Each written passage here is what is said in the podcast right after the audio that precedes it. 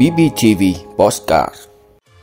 Bỏ quy định về xuất trình sổ hộ khẩu khi thực hiện thủ tục hành chính từ ngày 1 tháng 1 năm 2023. Công bố loạt sai phạm, vụ khủng hoảng gây đứt gãy cung ứng xăng dầu. Hạ cấp 4 tổng cục thuộc Bộ Nông nghiệp và Phát triển Nông thôn. Bình Phước bắt giữ đối tượng cho vay tín dụng đen với lãi suất 730% một năm.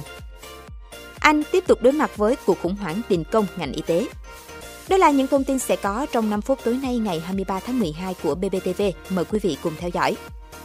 Thưa quý vị, Chính phủ vừa ban hành Nghị định số 104 sửa đổi bổ sung một số điều của các nghị định liên quan đến việc nộp xuất trình sổ hộ khẩu, số tạm trú giấy khi thực hiện thủ tục hành chính, cung cấp dịch vụ công. Nghị định gồm 15 điều trong quy định việc sửa đổi bổ sung các nghị định liên quan đến việc nộp xuất trình sổ hộ khẩu, sổ tạm trú giấy khi thực hiện thủ tục hành chính, cung cấp dịch vụ công. Đặc biệt, Nghị định 104 bỏ quy định về việc nộp xuất trình sổ hộ khẩu, số tạm trú giấy khi thực hiện thủ tục hành chính, cung cấp dịch vụ công, chủ yếu thuộc nhiều lĩnh vực như việc làm, bảo hiểm y tế, giáo dục, y tế, đất đai, thuế, nhà ở, nhà ở xã hội, điện lực, nuôi con nuôi. Thay vào đó, khi thực hiện các thủ tục trên, người dân chỉ cần xuất trình một trong các loại giấy tờ, thẻ căn cước công dân, chứng minh nhân dân, giấy xác nhận thông tin về cư trú, giấy thông báo số định danh cá nhân và thông tin công dân trong cơ sở dữ liệu quốc gia về dân cư. Nghị định cũng bãi bỏ thay thế một số cụm từ liên quan tới quy định về sổ hộ khẩu tại các nghị định liên quan tới một số lĩnh vực cụ thể như điều kiện đầu tư kinh doanh và thủ tục hành chính trong lĩnh vực thông tin và truyền thông, hộ tịch, người có công, bảo trợ xã hội.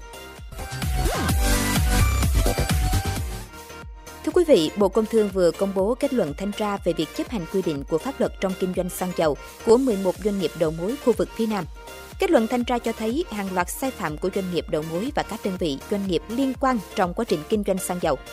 Theo kết luận thanh tra của Bộ Công Thương, trong thời kỳ thanh tra, tồn tại một số doanh nghiệp đầu mối báo cáo về kho chứa xăng dầu chưa đúng với thực tế.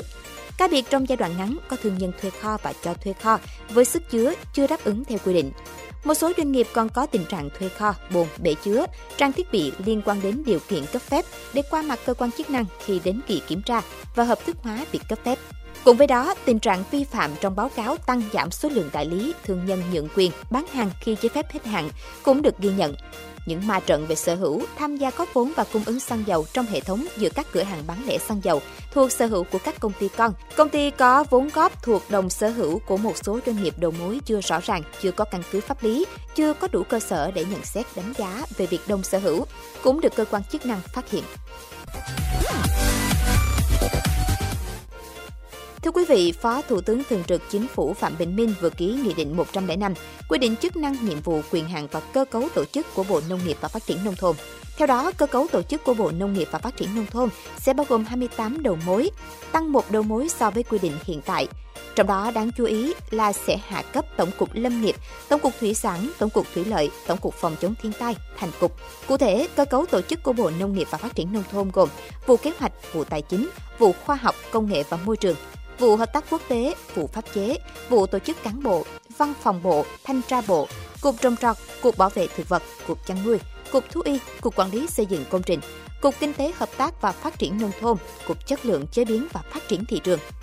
Cục Thủy lợi hiện là tổng cục, Cục Quản lý đê điều và phòng chống thiên tai hiện là tổng cục, Cục Lâm nghiệp hiện là tổng cục, Cục Kiểm lâm, Cục Thủy sản hiện là tổng cục, Cục Kiểm ngư, Viện Chính sách và Chiến lược Phát triển Nông nghiệp Nông thôn, Trường Cán bộ Quản lý Nông nghiệp và Phát triển Nông thôn, Trường Chính sách Công và Phát triển Nông thôn, Trung tâm Chuyển đổi số và Thống kê Nông nghiệp, Trung tâm Khuyến nông Quốc gia,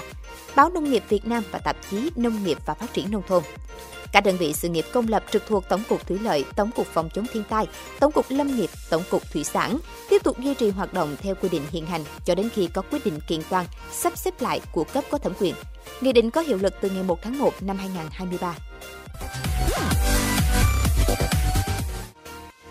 Quý vị, hôm nay ngày 23 tháng 12, Phòng Cảnh sát Hình sự Công an tỉnh Bình Phước cho biết, đơn vị vừa phối hợp với Công an thị xã Bình Long tạm giữ hình sự đối tượng Lê Thái Bình Phương, còn gọi là Bi Ngà, 35 tuổi, trú khu phố Phú Nghĩa, phường Phú Đức, thị xã Bình Long, để điều tra về hành vi cho vay lãi nặng trong giao dịch dân sự, thường gọi là tín dụng đen.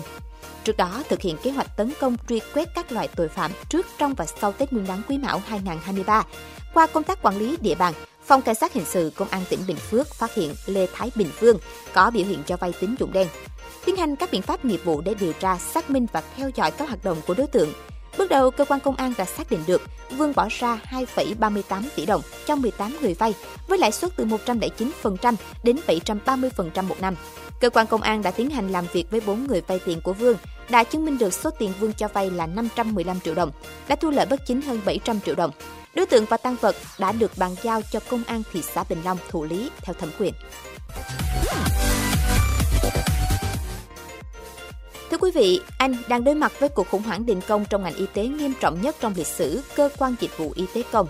NHS trong 74 năm qua. Dự kiến trong các ngày 21 và 28 tháng 12, các tài xế lái xe cứu thương sẽ tổ chức đình công sau khi các y tá đình công vào ngày 15 tháng 12. Cuộc đình công của các tài xế xe cứu thương sẽ ảnh hưởng nghiêm trọng đến hoạt động cấp cứu kịp thời cho người dân và dự báo sẽ gây ra nhiều hỗn loạn cho ngành y tế Anh. NHS đã đưa ra cảnh báo việc nhân viên xe cứu thương đình công đòi tăng lương trong tuần này đẩy hàng ngàn bệnh nhân bị đột quỵ, đau tim hoặc gãy xương vào cảnh phải tự tìm cách đến khoa cấp cứu khẩn cấp của các bệnh viện. NHS bày tỏ lo ngại rằng cuộc đình công của nhân viên cứu thương trên khắp nước Anh và xứ Wales sẽ kéo theo nguy cơ rất lớn cho bệnh nhân, đặc biệt những người lớn tuổi có nguy cơ bị tai nạn cao hoặc đột quỵ, không được cấp cứu kịp thời và dẫn đến tử vong.